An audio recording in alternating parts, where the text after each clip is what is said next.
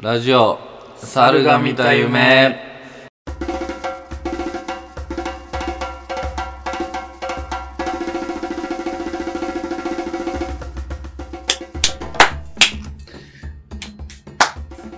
なんかね携帯最近変えたじゃん俺はい。なのになんかいや iPhone の機種らしいんだけど、はいもうたまにすぐ県外になるみたいなのあってもうすぐ買い替えますわっえーていなうんか買い替えるっていうか、あれしますわ。あの何交換修理えー出しますわ、なんか。その、あれですか。本体の方に問題があるんですかそうで、なんか、このナンバリングのにはそういう問題が発生します、する可能性がありますみたいなことのたまわってきやが って、で、その場合はなんか無料で交換対応しますみたいなことらしいから、はい。やったりますわ、ちゅうことです。はい。小沢です。はい。新猿が見た夢、久我山です。 とりあえずは、はい。何、新サラえ、あの、安野が、新エヴァ撮って、新ウルトラマンで、新仮面ライダー発表されたじゃないですか。その次撮るのが、新猿が見た夢らしいですよ。あまたの。はい。なんかいろいろね、噂では、仮面ライダーまで行ったならもう特撮も行ったし、次じゃあなんだ、デビルマン行くんじゃないかとか、いや、これ撮ってほしいとか言ってますけど、新猿が見てみらしいです。嬉しいことですけどね。基本的にはあれ、解雇趣味の人たち に、のお財布の紐をさ、開かせるための、みたいなことなんじゃないのまあ多分そういう頭の切れる人がいるんでしょうけど、猿が見たい目がいけると。まあ、安野たっての希望で、ああ、まあ、孫人もね、確かかに。まあ、もしくは、ミヤさんが、安野いけんじゃないって 言って、えへ猿が見た夢いけんじゃない安野で行ってみようかって、会議で言ってみんな。何すんのあんの、その場合。喋んのゲストのそんな感じでねあんの、ぜひ楽しみに。2034年ぐらいに、劇場公開行けたらなあ、そうか、まあ、劇場版か。と。はい。いいなあ。あんのなんかもう、一躍、一躍キュートな人だよね、もう。なんか、チャーミングな人な感じになってるよね。いいな。でね、今回は、あの、前回からだんだん言ってましたけど、はい。メール会です。特別会。お、 30回、10回区切りではい特別会やってる中で、はい。ゲストがね、ちょっと下がってろっちゅうことで、我々リスナーが主人公の回になりますよ。はい。でもうめちゃくちゃ今眠くて、っていうか忙しくて、はい。もうあれなんですけど、そういうとこもあるんで、ちょっとメールに反応しながらね、はい。反応で、反射ではい。ラジオを撮れたらという。はいえ、メールは集まったんですかいや、だからなんとなく集まったんで、おーいけるだろうということで。はい。いやー、こんな集まったよ。なんとか。あ、じゃあ、ちょっと、テキファーでいかないと、うんだって2時間コースとかになっちゃう可能性がえ、。このラジオだってメールってあったあいうえこんのぐらいうんとか、まあ、他、まあったっけあ、あの、冷たい熱帯魚の話とか。あー、あったあった。二人ぐらいだよはね。だいたいリアルだしねは。いリアルで知ってる人しかはい。いなかったけれども、はい。いいですかはい。 ?6、7通ぐらい来てますから。来るもんっすね、言えば。ありがたいね。はい。どんどん送ってください。こうやって、あのー今回初めてメール会しましたけど、基本的には来たのすぐ読みたいとは思ってるんで、はい。ねえ。え、もう読んでいいですかそしたら、はい。じゃあ、早速、1通目。どれからにしようかな。えー、っとね、はい。じゃあなんとなく、ちょっと時系列順じゃなくにしようかな。いっか。じゃあこの方からいきます。はい。えー、ラジオネーム、はい。タモリ式不法侵入という方。あ、そ入浴とかじゃなくて。 タモリ 式入浴ってのあんのなんか、体を洗わないとか、ああ。森式不法侵入。あうんうん手広くやってるんですね、たまにも。まあ、そうっすうん。 えー、誰だろうこれ多分リアルで知らないですね。まあいいや。小沢さん、久我山さん、こんばんは。こんばんえーこんは。ばんは。いつも楽しく拝聴しております。ありがとうございます。今日メール会ということで初めてメールを送ります。年末に猿島に行った回がありましたが、えーその理由は猿が見た夢だから猿島とのことでした。えー提案なんですが、次はここに行ってみるのはいかがでしょう。それは猿学町猿学町猿に楽しい街。はいはいはい。猿学町は渋谷区にある場所で、猿という字も入ってるし、楽しいという字も猿が見た夢にぴったりだと思いました。映画好きな久我山さんならチェック済みかもしれませんが、今度猿学町で会いましょうという映画も公開されているようです。注目されつつある猿学町に、猿が見た夢の二人が行けば、何か新しい発見があるのではと思います。これからもラジオ楽しみにしてます。ことで、え、っていうメールがね、はい届きました。ありがとうございありまがすと。うございます。こういうのが届くんです ね。なかなかね。嬉しいね。はいえ、猿楽町って渋谷か。渋ど谷渋谷、んどこだろああ、代官山の方とか。う渋谷区の、あ、あ、代官山ツタヤも入ってるよ。ほんとだ。あれっすね、なんか、猿楽小学校あるぞ。うんあっちの方行って、桜丘の方行って、そっか、最寄りで言うと大会山の方が近いんですね。ああ、あ渋谷から代官山行く間のなんかおしゃれスポットが入ってくんじゃないのいいね、ね。あそこいいじゃん。俺、あそこの感じすごいよね。うぐいす谷とかあってさ。はいはいはい。ウエスダにあそこ散歩したことあるやべえぞ、マジで。クソおしゃれだぞ、なんえか。ー、大体のマンションの1階はベランダ開放してなんかの店になってる。へえ。えんスタジオとかいっぱいあるしな。うんいや、ああ、なんでもなかったです。いや、なんか、私立コーヒー小学校っていうカフェが見つかったんで。ちょいじゃはい。ん。猿楽町で会いましょうって。なんかこういうロケみたいなのはちょっとね、したいんですよ、本当に私は。猿楽町で会いましょうって、あ、いうのもね、映画、6月に公開されるみたいですね。はいはいはい。えー、でもなんか、オシャンティ映画っすかぽいっすよね。なんか、知ってる。あれでしょ、なんか、金髪出てきませんそう。おしゃれ要素とした金髪の男とはい。 T シャツにリュック背負った女が、はい。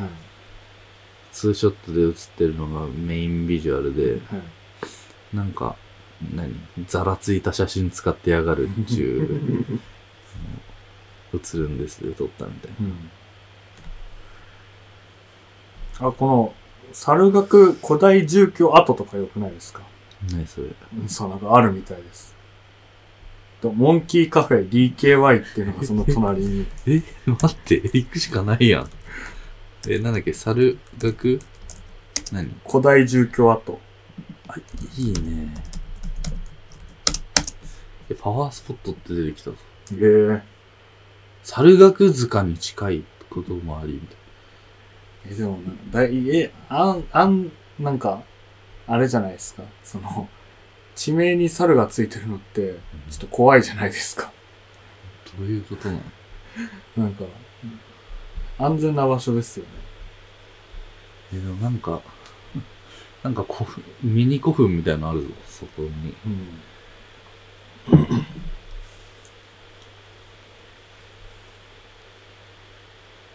えー、ああ、でもやっぱちゃんとした古代住居があったとこなの。へえ。亀とか高槻が発見されたとこ。おー、懐かしい。懐かしえいじゃ古ん代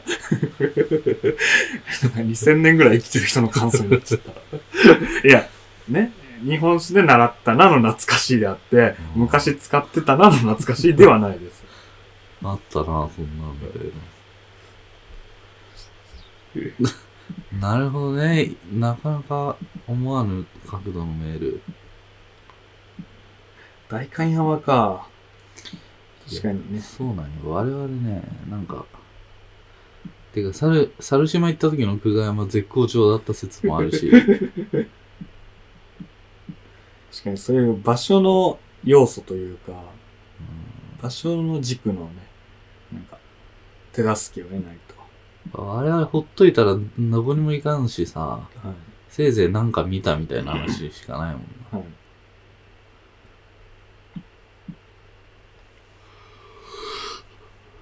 じゃあ、猿学長は、確かに、あれっすね。猿学小学校の、なんかね、猿学小学校の、なんかね、あの、なんだろうな。まあ、プール入ったりとかね。な、なんだろうな。いよいよ何してんのっていう 目線が必要なんだよな、本当は。 猿が何なんみたいな。いいですわ。はい。ちょっとね、そんなね、のに近いメールももう一つ来てまして、お、それをちょっと関連で読んじゃいます。はい。ラジオネーム、次は落胆。大学生の人うん楽単ってどっちですか楽な単位の授業なのか、がっかりの楽単か。楽な単位。もちょっとこれ声に出して読んでみたけど、あれやな、多分。ルギア爆誕と言い踏んでるな。う。 あれえポケモンの映画 の2作目の園庭が出てくる。なのか、まあちょっと、留年危機なのか知りませんけど。ルギア爆誕とルギア爆誕といいね。で、久我山さん、小沢さん、こんばんは。こんばんは。えー、ラジオ猿が見て目は、素人ならではの発声と話の内容で、えー良くも悪くも、まとまりや話の内容、えー聞く意義を感じられることがないように思います。ん お手厳しい意見ですね。もっと信じ、これ知ってる人かもな。ちょっと、誰かわからんけど。もっと新宿で一緒に住んでいるからこその放送が楽しみです。はい。え外からの放送、ああ、だからロケみたいなことか。はいはい。外からの放送や、例えばですけど、人に話しかけるとかどうでしょう。いずれにせよ、なんかこれといったコンセプトや特徴のようなものが必要に思います。えー外してもいいのでやってみることも大事だと思いますので、ご検討のほどよろしくお願いします。というメール。なんか、なんかしちょっと、一時、深夜1時半ぐらいに来てるんで、なんか、は寝る前に聞いててムカついたのか な。まあなんか、あれですよね。気持ちよく寝ようって意思は見えますよね。送ったれっつって。もう今日終わりだし、割と自由みたいな感じな。確かに、お茶目なラジオネームとは裏腹に、真面目な、なん誰だよ、言ってく れ。今、ガチで知らん人がね、ご意見箱でしたね。一緒に住んでるからこそのね。うん。ちょっと人に話しかけるとかは、ちょっとなんかさ、なあ、大学生じゃねえんだしな。まあ、それは俺も、ななんか、どっちに転んでも、なんか、なんか、あれじゃない気です持か。ちが、なんか落ち着かんよな。そう口どころがないよな。なんか別になんかその、面白い人見つけましたってスタンスで行くのも嫌じゃないですなんか。かもういいよな。だし、別にふ普通の世間話しても、そそれこそそれをってなるじゃん。まあ、そっちの方がまだいいぐらいかもな、正直。え、まあな、しだから新宿のなんか良さみたいのは、確かにね。ポッドキャストいろんな人フォローしたじゃん、ツイッターで。はい。で、見るとね、意外っていう、意外でもないんだけど、はい。東京以外の人の方が全然やっぱ多いじゃん、お圧ー倒的に。あはいはいの、普通に人口比率とかも鑑みても。はいはい。で、誰でも発信できるっていうのが良さだと思うし、はい。っていうところで言うと、こんなね、東京のど真ん中で、はい。ど真ん中の、何ただの男二人がはい。やってるラジオって確かにねえなっていうのは思うんですよね。今度新大久保とか行ってこようかもうホットグ な。そういうのをなんか買ってくるよ、じゃあ。え外で新食べる宿カラーを出すために。なんか、新大久保とかってすごいじゃん、今。知ってる、はいえ何がですか女子高生とかすごいじゃん。 はいはい。あざっくりね。あ、はい。そういう流行の最先端を、と対峙してみるっていう、猿夢として。ああ、そう、それで思ったんですけど、なんか、東新宿から、うちまで歩いてくる途中に、なんかすごいなんか、韓国料理のテーマパークみたいな空間があるんですよ。マジですね。東新宿ってどこ駅あの、大久保寄りの方です。ああ、いや、すごいよ。あの辺そうすごいなんよ。マジで。だしね、すごいんだよ、新宿って。はい前行ったかもしれんけど、なんか、あのー食パン専門店みたいな、えあのー一斤千何百円するよう高えな、朝から並ばないと買えないみたいな、予約しかしないと買えないみたいな、そういうなんか、王様のブランチ的なのえで、もてはやされるような食パン屋とかも新宿にあるしう、ん。そういうなんか、今でこそもう今住んでるからこそなんか当たり前にそんなとこ素通りしてるけど、はい。ねえ田舎に住んでた時には、なんじゃこれって思ってたような店もめちゃくちゃ普通にあるからね。SOD ランドとか。あ、2個目それです。ありますね、歌食舞パ伎町ン野上とかは、い SOD ランドとはか、い。そういうのなんかあるから、は確かにもうちょっと、あの、はしゃいでね、い。うん良、くも悪くも、うん。あの、確かに。もっと新宿にはしゃいだって言っちゃうのっていう。はい確かえ、でも、それで言ったら、俺も新宿にそのずっと住んで、に。 24時間いるものしか見えない視点での発見がありましたよ。何 新宿、飛行機思ったより低く飛ぶ。えー、マジか。い。え、マジで、想像以上に飛行機は低いですよ、飛行機の高度は。多分、羽田か出たところの飛行機が、えー新宿通る時だから、ほんと俺ベランダ行ったらゴーって聞こえてきて、空見たら、結構飛行機がでっかく見えるっていう。えーでもこれ、あんま久我山イメージないかもしれんけど、はい。俺の地元って神奈川の厚木基地の隣だから、はい。もうその辺 ね、は近いなんてもんちゃうから。い。いや、え、軍用機と旅客機は別カテゴリーじゃないですか。いやいやえーあんた小学校の窓二重窓だっ たいやいや。小中学校の窓。一重ですかはうち国の補助で二重なっとんのい。はよ。音とか遮るために。いはいもうめちゃくちゃ地形から、飛行機が人間だったとしたら、へその穴とか見えてるから、俺ら。近すぎませんいやいや、マジでマジで。そんぐらいだから。なんか、近くの空き地みたいに飛行機よく見えるところみたいのあって、はい。行ったりすると、晴れた日に行くと、はい。 5秒ぐらい影になるから。見上げたとき、そんぐらい飛行機は身近ですからねちょっとそれじゃマウント取れねえぞっては言っときたいけど新宿ねなんか俺らもうマジでレイトショーなくなった時点でなんか価値見失ってるところあるじゃんあ、でも新宿に再開しましたよ。嘘え金曜日から。本当はい。嘘俺明日の調べたのなかったよ金曜日だけいや、まあ、でも、バルトナインとかやってますよ。ええあ、よかったよかった。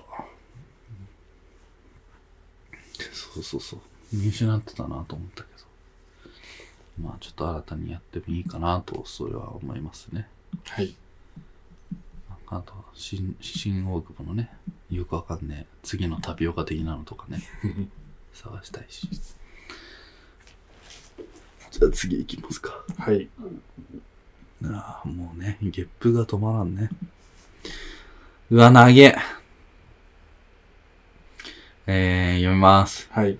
ラジオネーム、高橋一生の主因。高橋、高橋一生の主因。手の、手に淫乱の因ね。はい。いわゆる、まあ、振り仮名つけるとしたらオナニーっていうのが、はい高橋、高橋一生の主因かもしれないけど。一生の。はい。えー、猿が見た目の二人、こんばんは。ちょっと長いです。はい。僕はこの春大学、この春大学を卒業し、4月から新社会人として働き始めました。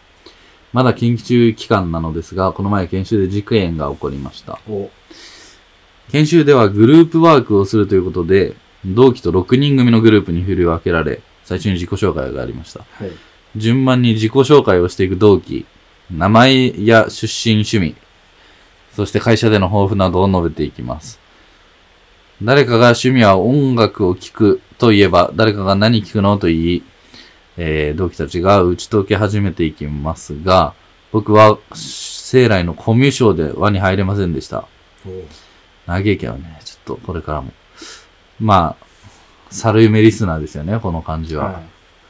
えーそして、いよいよ僕の番となりました。ここで僕は言ってしまったのです。趣味はラジオを聞くことで、最近はポッドキャストで猿が見た夢を聞くのにハマってます。ははははは 本当にね当初の想定ではみんなから質問攻めに遭い、打ち解け、あわよくば猿が見た夢の不況、そしてセンスのいいアピールができるはずでした。しかし現実はそうではありませんでした。誰も質問してこないどころか、グループの中で中心人物として頭角を現しつつあった男が、ああ、ラジオって中学の時技術の時間に作んなかったと言い、それに対してみんながうちも作った、なつうちも作った懐かしい。俺のとこはタッチ式のライトだったと気がつけば中学の技術を振り返る時間となっていました。えー当然僕の発言は誰も拾うこともなく、というか僕の発言で生まれた盛り上がりにもかかわらず、会話に入れないという事態でした。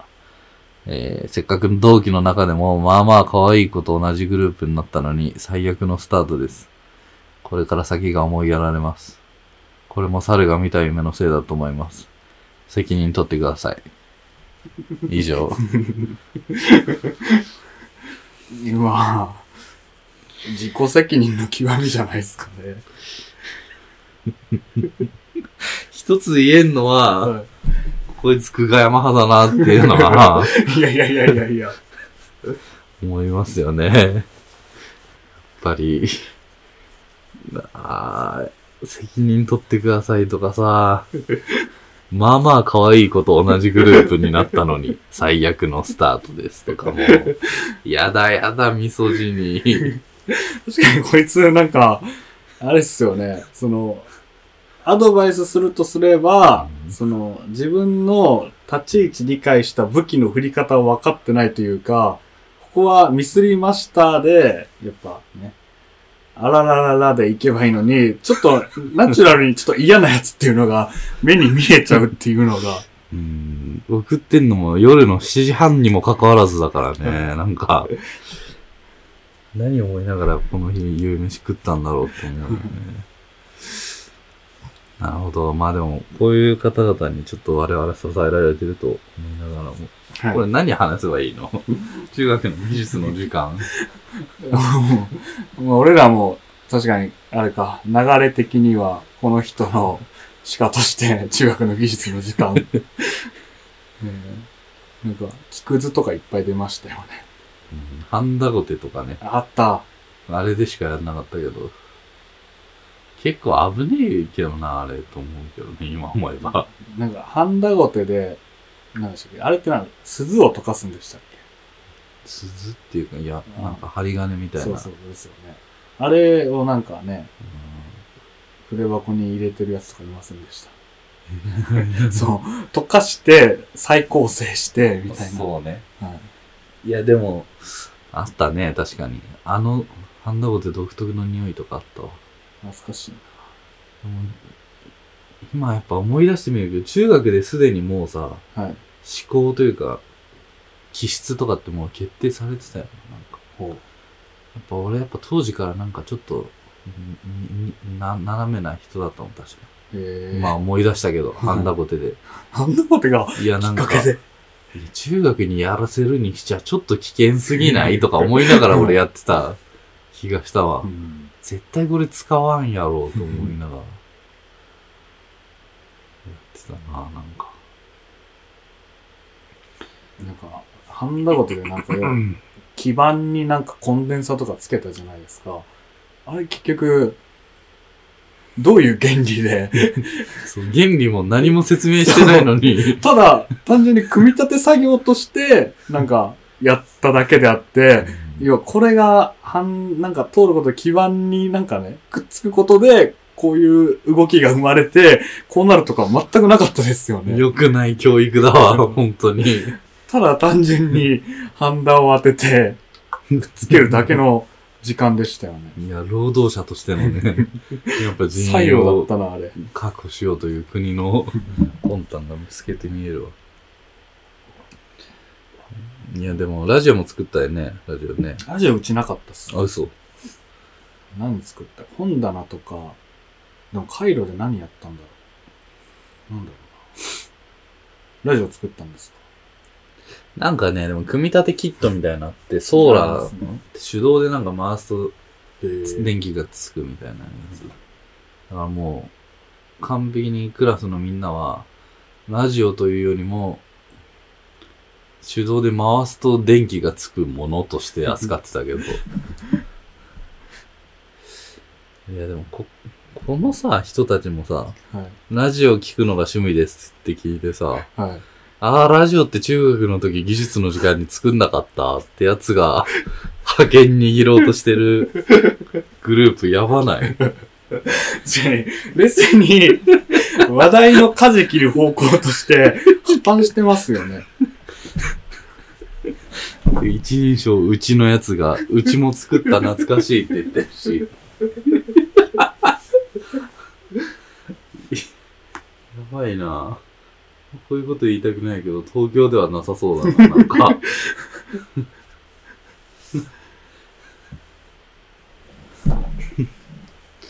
まあ、善と多難な人生歩む人も生まれてくるわけですよ。春っていう季節は。誰が見た夢聞いてるって言ってほしいけどね。ちょっとないやー、最近俺もポッドキャスト、また、まあまあ聞いたりもするんだけど、はい。やっぱ一段落ちるね、猿が見た夢は。一段ででもとどまってるんです か、まあまあ、その段がでかい説もあるけど、は一段落ちるから、はいちょっと確かに、ちょっと磨いていかなあかんな。い、はい。まあちょっと、まだまだあるんで次行きますかはい。えーっとね、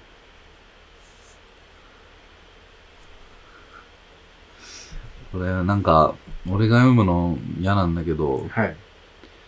えーラジオネーム、夢を見た猿。猿夢さんこんばんは。こんばんは。突然ですが、私は小沢さんの大ファンです。ええー、類まるなるセンス、そしてその大胆な一挙手一投足に痺れます。優雅かつ繊細な指の動きで生み出すハーモニーは、いつも私の胸を満たしてくれました。中でも一番好きなのは、水戸管弦楽団を率いて演奏した、ベートーベンのフォーク教曲第9番です。疲れた時はいつもこれ聞いて頑張ってます。これからもお体に気をつけて、素晴らしい音楽を奏でていってください。えー、ありがとうございます。これ、渋いっすね。これ、小沢誠治ですよね。ベートーベンのね、交響曲第9番。聖治やー聖治やー調べたわ。ここまるっとコピペして YouTube に入れて。聖治かって思いながらコピペして貼ったら、聖治やと思って。マジ、聖治のベストバウトン、本当に水戸管弦楽団 そう。俺、政治全く。確かに、世界規模で活躍してるはずの指揮者が、いや、そう よ。東、日本の水戸のと組んだ時、ね、もっとだって、ね、そウィーンとかとやってるはずでしょ。こいつ茨城県民でたまたま県ホールとかで見ただけだろ。そそれをベストみたいにすんなよ、マジで。確かにね。絶対、絶対先は、小沢って名前発信のくせにどうせ。政治に絡めてボケようと思って。なんで水戸なんだよ。確かに。なんかローカル性とか土着性がにじみ出てる。だしさ、じじいだろ、小沢で普通政治行くか、今。誰がいいんだろう。俺、昔から言われてたけど、あれ読めなかったもん、政治って。 何政治って。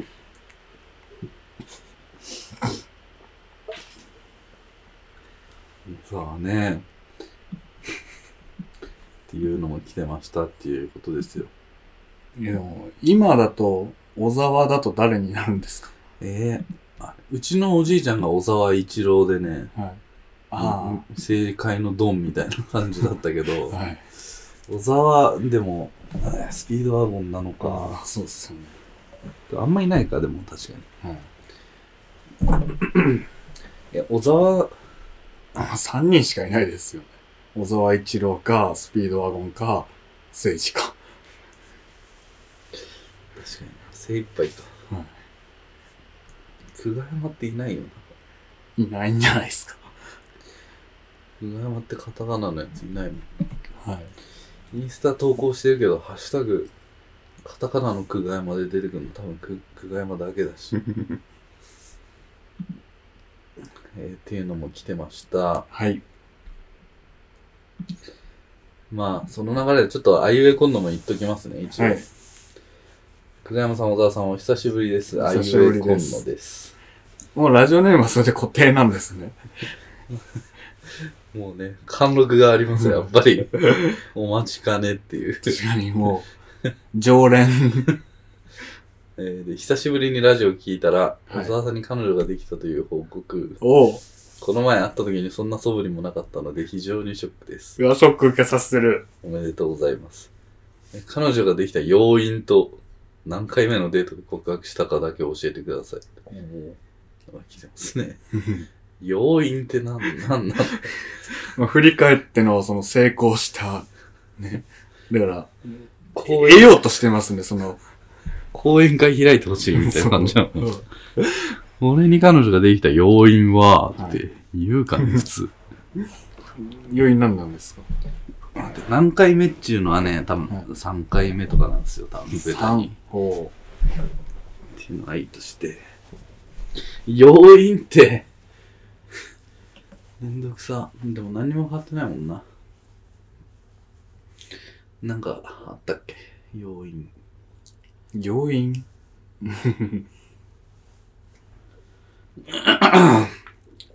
でも、3回目って言ったけど、2回目の段階でもううち来ましたもんね。わお。。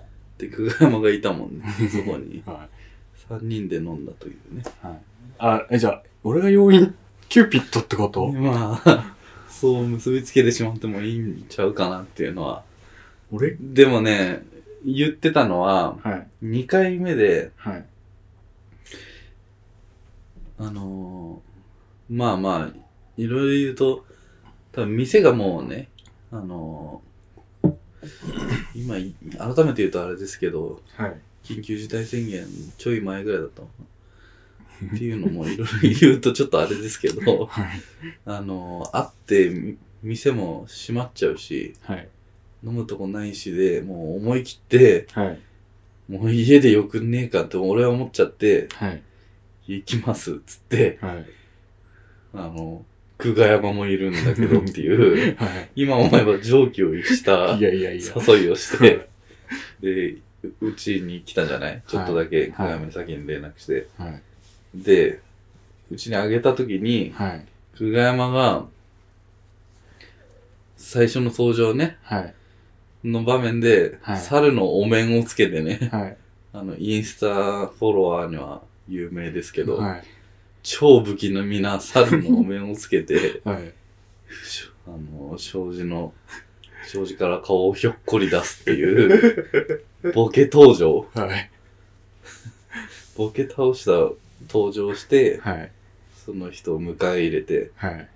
それがめっちゃ良かったと。おおもー。ろかったし、はい。なんか歓迎されてる感があったみたいなこと言ってたんで、はい。要因それですか ね。久我山がはい猿のお面で登場したっていうのがおお要因かもなって思いますね。ー。あ、じゃあ、全然俺、お声かかればいろんなところ に、お面だけ持って行って、うん、それあると、ひょこって。うんでも今思えばそれかもしれんよ、本当に。でもまあ、あれですよね、そのなんか、鶏と卵が逆かもしれませんけど、その2回目でうん宅飲み誘って、やっぱ了承してくれるっていうことは、まあその時点でそれなりになんかね、馬というか、あ、まあまあ、あと、猿が見た夢をちょろっとだけもうその時には聞いたんみはたいいな話もあった。ああで、久我山って人がいてみたいな人も一応知ってた。で、だから宅飲みしてる久我山がいるみたいな時も、え、あの久我山みた いな感じはちょっとあっおーたかな。うーん。え、じゃあ、つまり、成功するには、うん。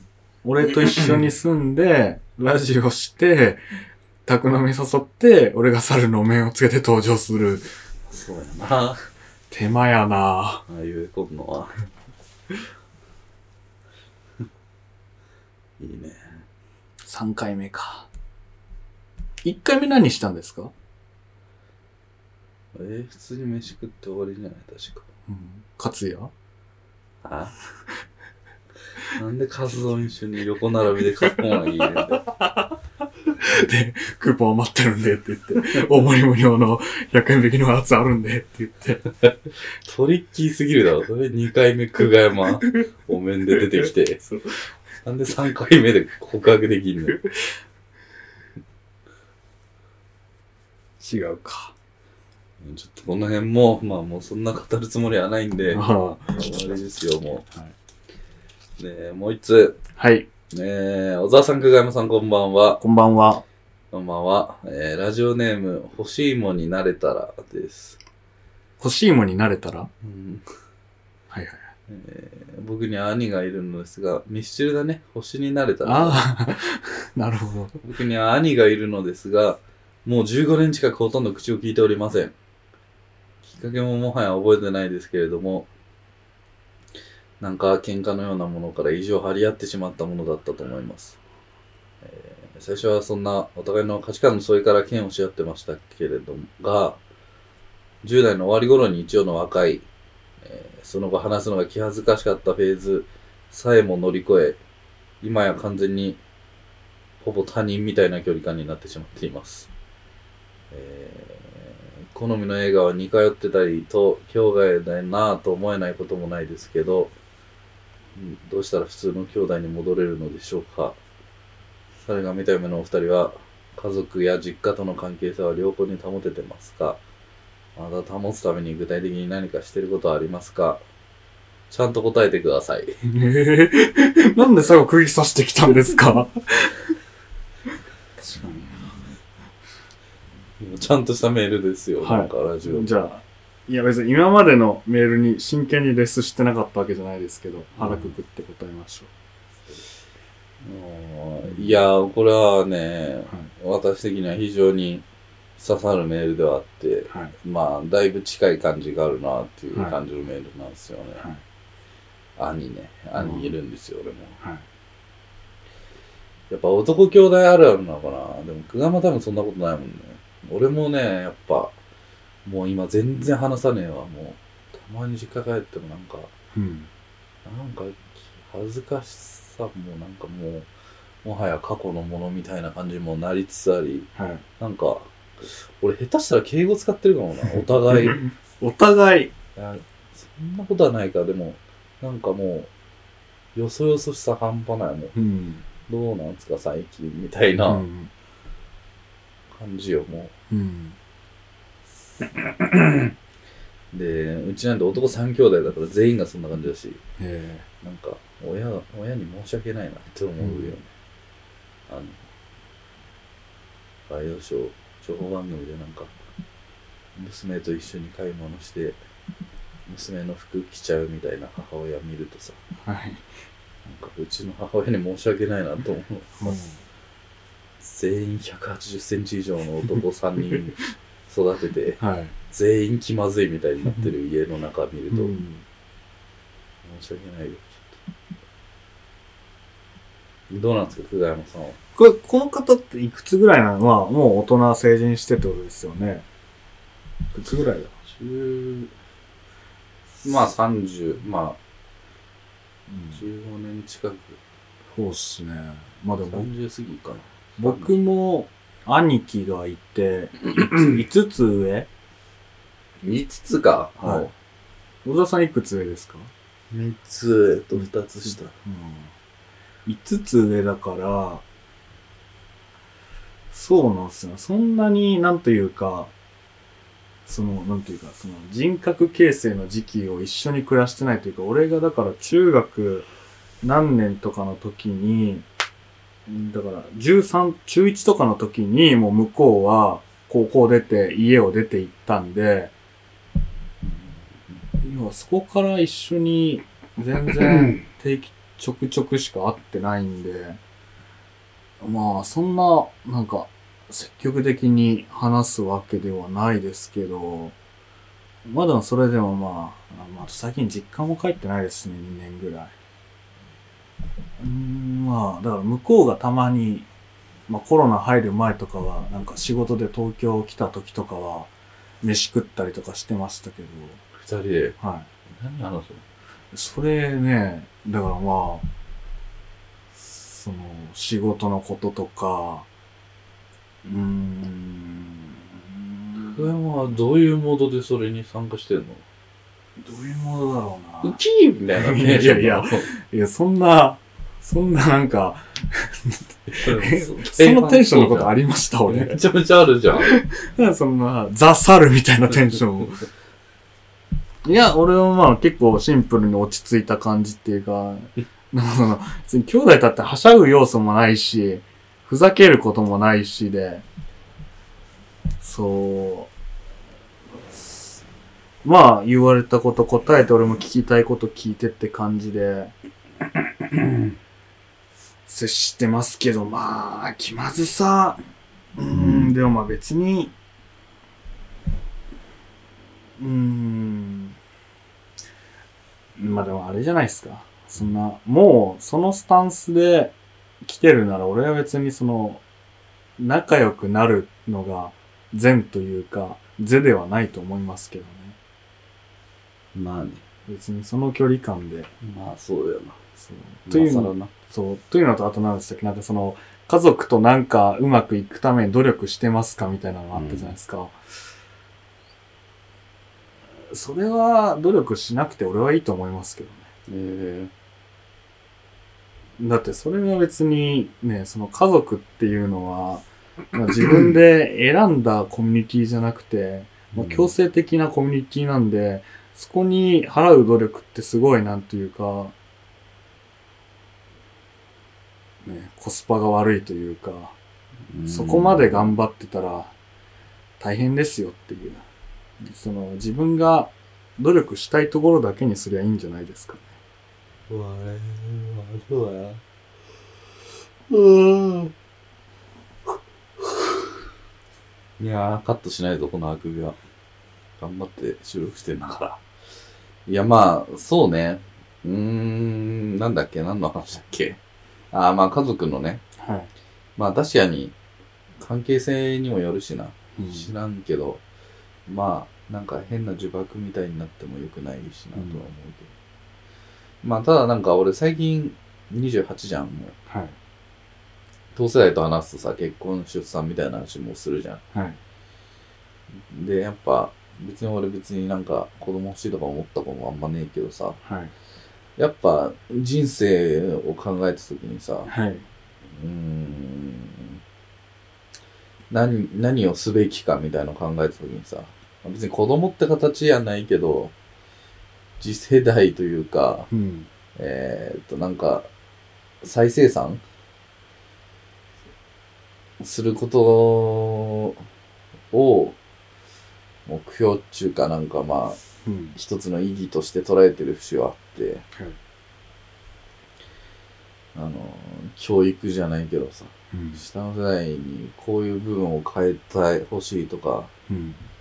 こういうところを変えて下の人たちに渡したいみたいな気持ちがうん。なくはなくてですね。うん。まあその最大の形が子供を作るっていうことで、うん。この子供をそういうふうに教育するっていうことなんだろうなと思うわけですけれども。はい。そう考えると、おおわしは親からどういうメッセージをも、持たされて、生まれて育てられたんだろうなっていうことを考えることもあって、うん。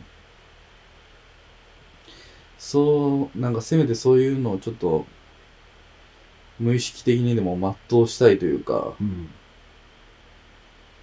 勤め上げて死にてえなっていうことをちょっと考えるんですよ。うん。というのもなんだろうなっていうなんかそういうちょっと大きな流れを考えなくはないかなっていうこともあってなんか一個ねやっぱ大きいのは俺母親の弟がえっと身体障害者でうん。先天性じゃなくて後天性の高校生ぐらいからなって、で、まあそこからもうずっとあんまりちゃんと歩けたり話せたりしないから、ずっと家に母親と一緒に暮らしてて、俺が生まれた時にももういて、で、俺が高校生ぐらいの時にもう亡くなっちゃったんだけども、なんかそういう、それで母親の話をね、いろいろ聞いてたりはしたんで、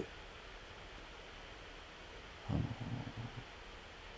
身障害者に対する社会のあり方とか目とかみたいなことを言われて育ってきたんで、その辺とかをなんか、もう忘れちゃうのは良くねえなっていうのを、最近また改めて思いますね。なんか、母親が感じたことを少なからず教育されて生まれ育ってきてるんだろうしそういうわしがねなんか例えばそういう場面見くわなんか出くわした時に無視しちゃって社会を悪い方向に育てちゃうこともあるんちゃうかなとか思うとそういうとこはちょっとね、あの、次世代に残してあげたい先代の思いというか、感じを、大きな流れを感じてる今日この頃でございます。ちょっと真面目な話になったけども、長くなってきたんで、もうさっさと最後のメールに行きたいと思います。え、終わりですかこの方の。えまあまあまあ。あ、俺の中で終わっちゃった。あなんだっけ。あまあ家族との関係みたいなことか。あはい確かに、だいぶそれたまま終わってたな。あーまあだから、なんか、俺が解し勝手に解釈したのは、はい。なんかまあ、保つためになんか努力しなきゃみたいなことはないかなとは思うけども、なんかそういうね、なんか、まあせっかくそこから生まれてきたんだから、そこのメッセージ性を何か考えることがあってもいいんじゃないかなとは思うというか、尊重してあげるべきとか、し尊重した方がいいんじゃないかな、みたいなことを思いましたという。まあ、うん兄弟仲みたいのはやっぱ、人生のフェーズでまた変わってきたりもするのがね、そうっす結ね。婚したり親死んだり、そうっすね。そう、だから、全然ね、向こうね、まあ、この方がいくつかわかんないですけど、向こう20年、30年の、もっと続くかもしれない関係性ですから、つどつど、今が全てではないですね。なるほど。深いね。大丈夫ですかはい。まあ、このちゃんと答えてくださいに、 答えられたかどうかはわかんないですけど、次行きましょう。確かに。じゃあまあちょっと時間も時間なんで、またね、はい送ってください。最後です。はい最後だよな、これ。最後。ラジオネーム、察してあげる。猿が見た目のお二人、はじめまして。ラジオネーム察してあげるです。はじめまして。はじめましてお二人にこれをお聞きするのはやぼやぼだよなぁと思いつつも、聞かずには入れません。えー、怖い。えー私も素人ポッドキャストのラジオというものは聞きますけれどが、はい。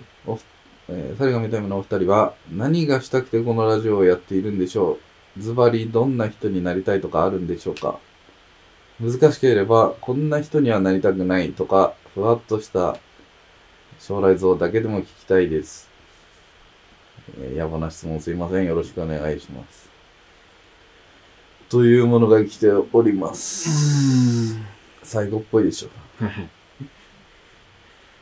うーん。これちょっと聞くね、なよって思うけどな察してあげるさん、全然察してあげれてないっていう、 ラジオネームとの矛盾っていう、まあでもそれを乗り越えた上での質問に踏み切る勇気っていうのは素晴らしいと思いました。俺も持たなきゃ、それは大切うん、確かに当初、これね、だ。はい。俺も思った。あの、こんなん聞いてりゃわかるやろって思ってたけど、うん確かに当初よりその感じ薄れてきてるなというか、はまあ、悪く言うと惰性でやってる感がちょっとあるので、こんな人になりたくないみたいのは、こんな人になりたくない。こんな人になりたくない。ああ。こんな人になりむずいよな。パッと思いつくのは会社の先輩なんだがた、くない。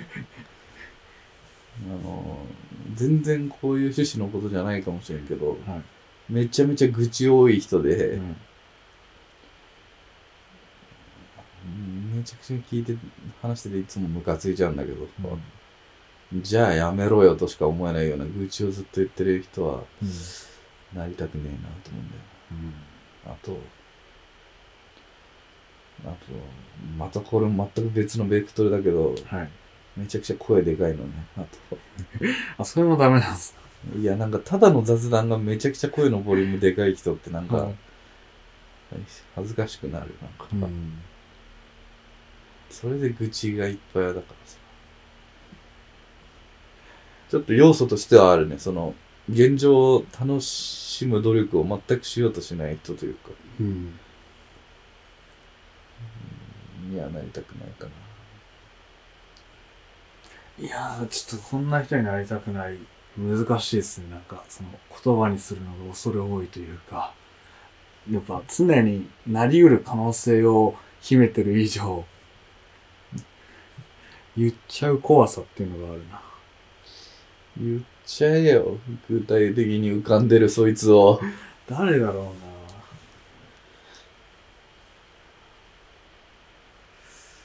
うーん。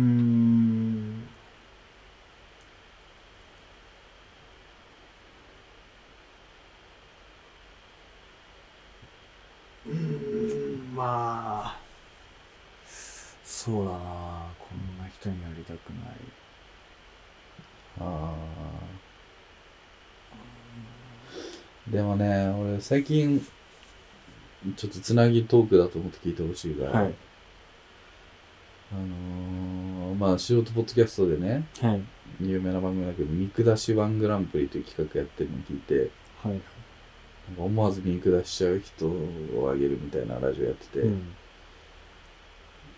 こんな人嫌だよねみたいなのをあげてくみたいなので、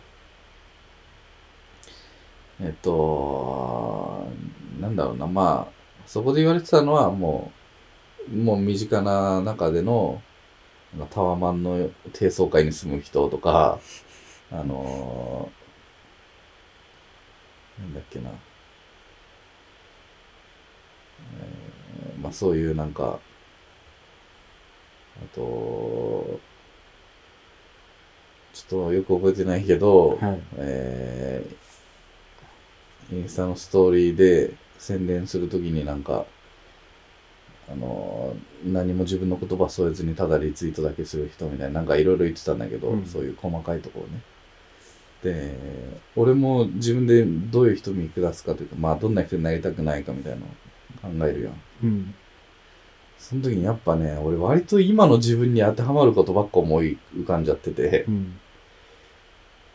いや、俺、なかなか、今の自分をなりたくない人だと自分で思っちゃってんだなと思って。それがなかなか、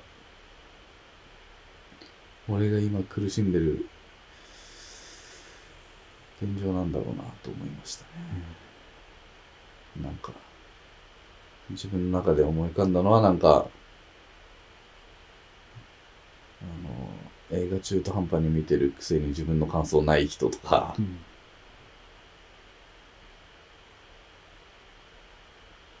なんかいろいろ自分でなんとなく上げてったら、わいやんけってなった気もするんで。確かにこの質問に向き合うと、やっぱり、自分っていう部分も入ってくるよなっていう感じでするよ。自分でもやっぱこの、ポッドキャストでただ喋るだけの人とかなんか、ないやねんと思うしな。表に出てえのか裏風で言いたいのかよくわかんないし。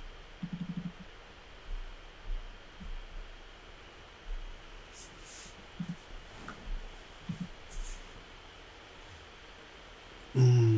なんかありますそうですね、僕は、まあ、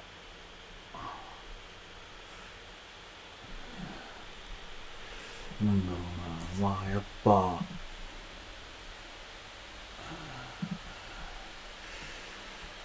そうっすね、やっぱね。まあ、俺もできてないっすけど、やっぱ、人に嫌われ、嫌われること、嫌われる覚悟がない人ですかね。もう、やっぱその、なんか、全部良しに見られようとするという、八方美人ですかね、まあ一番じゃあ分かりやすく言い換えると。ほうほうほその人が一番俺は嫌ですかね。う。うーん。どういうとこいや、そこはまあ、これは俺の個人の考えですけど、まあ、人間は十人十色ですから、結局、どんなに頑張っても合う合わないは、突き詰めればあ合わないっていうのは当然生まれてくるものだと思うので、そこは合わないなりの関係性を築けばいいですけど、それを全部合うっていうバイアスかけて人と接するっていうのは、それは、まあ、悪く言えば、ちょっとその人とちゃんと向き合えてないんじゃないかなと、思いますね。うん逆言はもう合わないと思う人とは合わないと思って生きていくぞっていうことね。はい。うんなるほど。じゃあ、翻して、こういう風にしていきたいとかがあるんですかこういう風にしてどいきんた。ない人になりたいみたいのが。うーん。俺がこういうラジオにしたいとか。確かになどんな人になりたいか。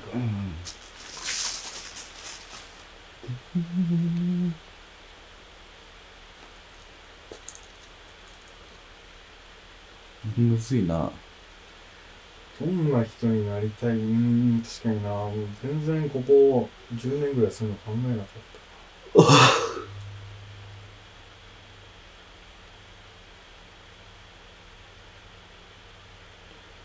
そうなどういう人になりたいかた。うーん、な俺もう、あんま関係ねえけど、もう結構もうほぼ俺ね、はい、お酒飲むのやめちゃって、はい。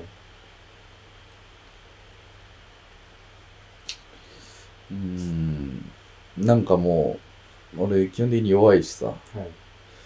あと、お酒飲むことによって生まれるコミュニケーションみたいなものが得意ではないというか、向いてないというか、はい。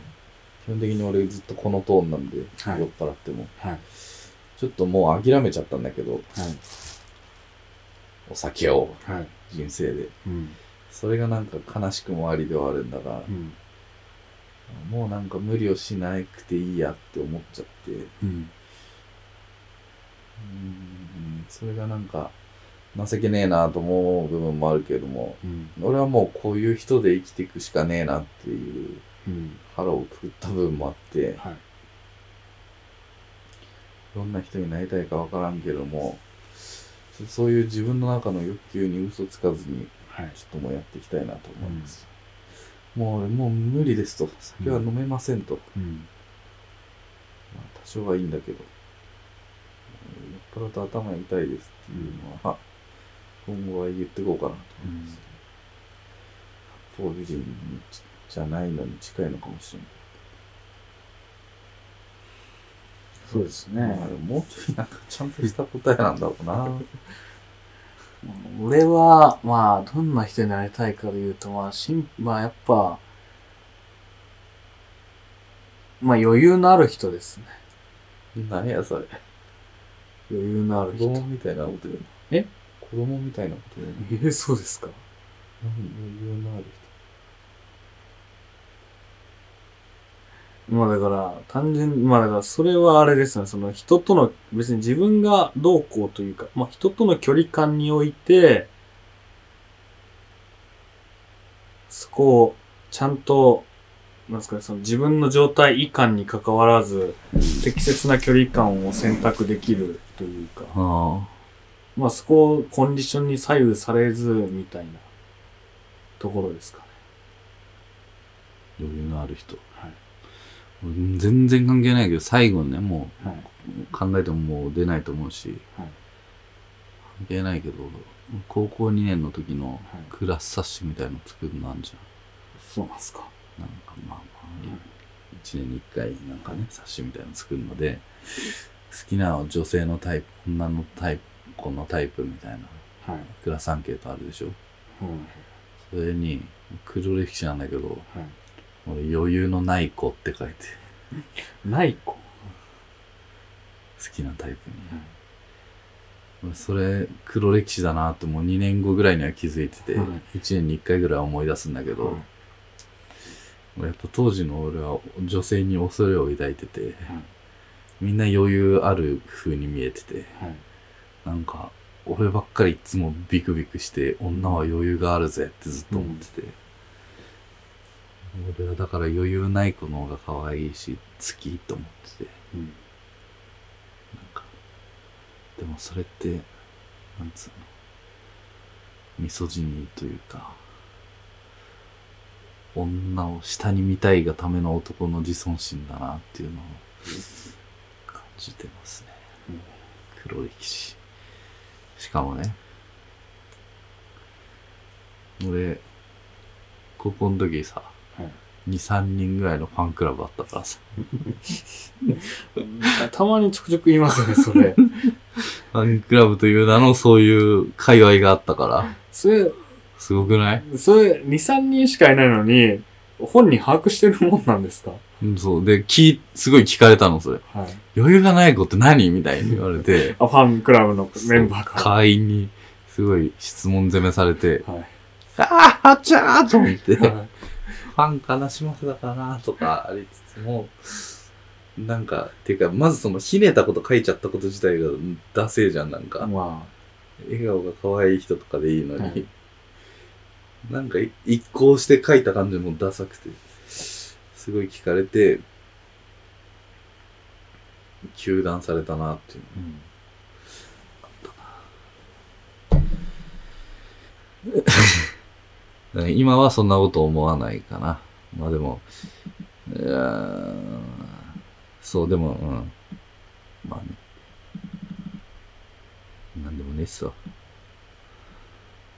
今、そのファンクラブの会員の方とは、交流あるんですかえっとね、これももう、いもう言っちゃっていいと思うんだけど、はい。ファンクラブ会長みたいな筆頭の人はい。てか、まあ実質その人しかいなかったんだけど、どういうことそれとかなんとか布教して人数を。え、すって増やして見ててたなんですかそれ。小沢さんのいる学校の、小沢さんの耳に入る距離で、何組の小沢くん良くないってやってるんですか うやってくる。俺に言ってきてたし。え会長としての活動を報告してきてたから、その子はでもね、まあ、普通に友達っぽい感じで接してたんだけど、大学2年ぐらいの時、3年ぐらいかな。はい。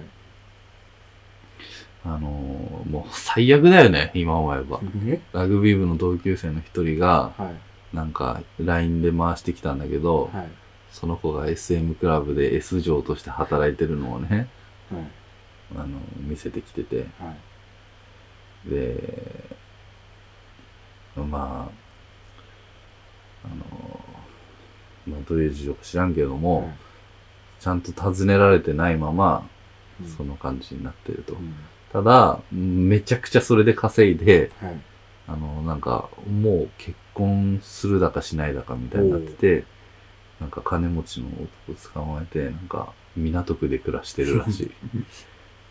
なんかちょっと、小沢のファンを経て、はい。なんか、まあ、こんなのもあれかもしれんけど、なんかちょっと性癖にもちょっと、なんか、影響を与えたのか知らんけども、え俺が M 男性だったのか知らんけど、はい性癖に影響を与え S 嬢として開花しうん。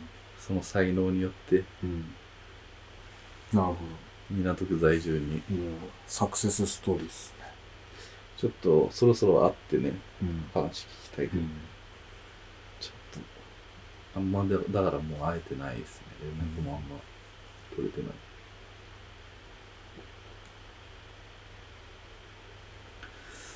まあ、こんなんで察してくださいよ。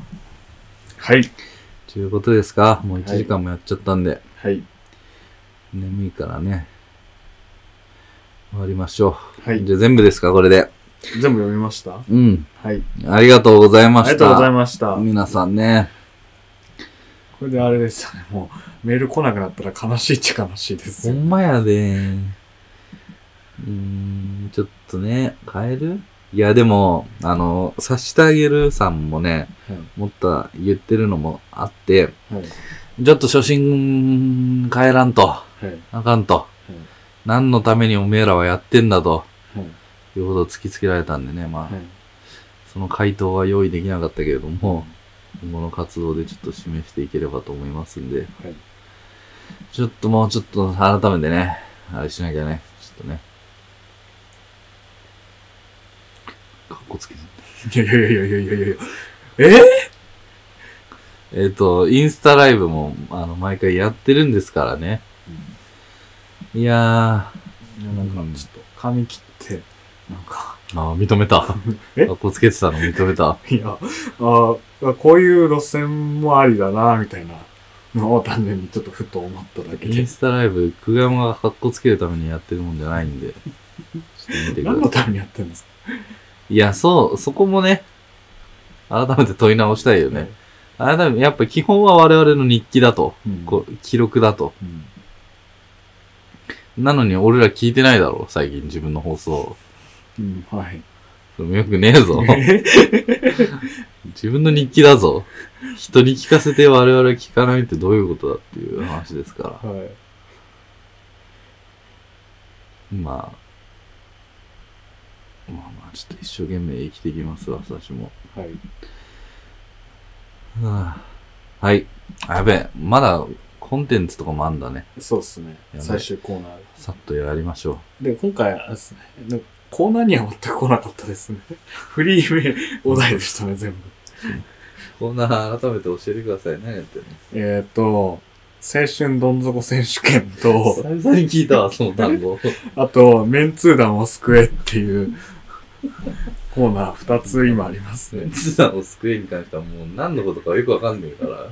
何新宿とか西新宿のおすすめランチ情報を教えるっていう。こうなりま回すと毎日久我山が行っちゃうからね。はということですね。い。はい。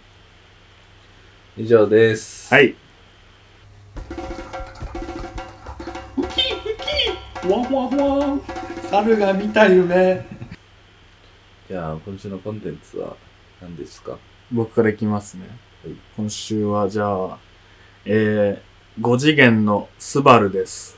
おお、今週か。先週見てきて、いやーこれで5次元、あの、劇団ですね、あの、あれ、松井大吾が、なんて言うんだ、団劇主催の劇団で、6人の、男6人の劇団での最新公演を見てきまして、もうあれかな、4回目とかですかね、5次元見るのは。で、ここ3年ぐらいのは一応全部見るようにしてるんですけど、いやー、やっぱね、その、結構なんとなくやっぱ今まで見てて、つかめてきたっていうのが、そんなになんていうかやっぱ、あれなんですよね。そのなんか、まあ明確にストーリーで見せる、ストーリーラインで見せるとかっていうのではなくて、どちらかっていうとその、本当意識しないような、些細な、なんていうか、時間というか、そういったものをなんか大切に抽出して表現しているような舞台が結構、松井大吾の持ち味なのかなっていうのを最近になって分かってきて。まあ分析はいいからさ、はいそれが好きなわけなんでしょ。はいてなわけでぜひね何回も見て。はい。いいんだ、やっぱ。そうっすね。でもなんか、これ舞台あるあるなのかわかんないですけど、俺なんか毎回思うのが、いろんな劇団見て、毎回なんやかんや一番それぞれで好きなのってなると、一番最初に見たやつになるんですよね。うん。えー、それあるあるのわかんないです。そうなったんだ。そうそれで言ったら俺5次元は最初に見たのが2017年のクレナズメなんで、それが一番好きです。それ映画化するんだっけそう、今月末に、あの、成田凌とか、高良健吾とかでえー映画化します。松井大吾、はい監督。はい。大プレイヤーズなんていうイケイケどんどんですよ。のも素晴らしい。はい。以上。そうですか。はい。えー、私はですね、どうしようかな。セブンイレブンって言おうと思ったけど、なんかちょっとあんまりにもか。今週っていうかもう人生のコンテンツだしな。あれで。確かに、そんな、今週、グラフがすげえ跳ねるようなことがない限り、まあ、アスパラとベーコンのパスタが美味しかったっていうのはあんだけど、まあでもそれは人生を通して付き合っていくと思うので、あれにします、じゃあ。あの、テレ朝の新番組、キョコロヒーというやつを見ました。まあ、あの、テレ朝のバラバラ大作戦っていう、なんかよくわかんない名前の枠があるじゃないですか。知らんかもしれんけど。し今、なんちゅうかっていうと、深夜の、テレ朝、もうテレビっ子なら分かってくれると思うんだけど、テレ朝の深夜の枠がちょっと前、半年ぐらい前から変わってて、だいたい一番組20分ぐらいしか枠がない。のをば何個もいっぱいあるっていうやつで、何が一番変わったかというと、タレントバラエティなんですよ。企画ありきじゃなくて、タレントありきのバラエティになってて、あの、なんかまあ、それが YouTube っぽいな、みたいな感じもありつつ、短い尺でね、タレントを見に来る感じ。で、まあ、4月から新しいのが始まってて、ヒコロヒーっていう女芸人、ピン芸人と、日向坂46の斎藤京子っていう人。二、人の番組で、どういう座組っていうのあるじゃないですか。その二人。でね、でもその二人がすごい面白くて、まあ物事をはっきり言うっていうのがすごい共通点だっていうのが分かったらしくて、二うん人で。えー俺やっぱちょっと、極悪とも加藤浩二憧れであるでしょ ああるん、あるんだよね、じゃなくて、あるでしょなんです。やっぱ物事をはっきり言う人にはちょっと憧れ的なものを持ってるのかもなって、あれ改めて思ったんですけど、あそれ、そういう人になりたいみたいな話になるのかもしれんね。で二人がそこで盛り上がってて、そこが共通点だっつってて、ああの、物事はっきり言うから、あんまり好かれないと、人に、上の人とかに。っていうのをヒコロヒーが言ったら、斎藤京子さんもね、私もアイドルなんで、そういうのをよく見られないと。好そういう世界で私たちは生きてますって言って、あの、俺はどっちかというとそういうはっきり言えないですから、うん。言えないようにして、なんとなく世界を馴染ませて生きてるんで、そういう世界で生きてますっていう言葉にちょっとね、胸打たれまして、俺の中の加藤浩二がね、再び、目を覚ましましたね。っていう、なんかそういう、やっぱトーク番組が好きなんですよね。俺、ラジオが好きなんで。ほとんどグータンヌーボとか好きだし、ドラマも渡る世間は鬼ばかりとか好きなんで、そういうトークの面白さを感じました。あの今後もちょっと見ていきたいと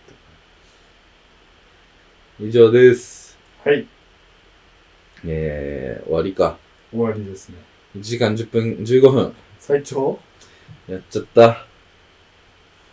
まあ以上です、ねはい。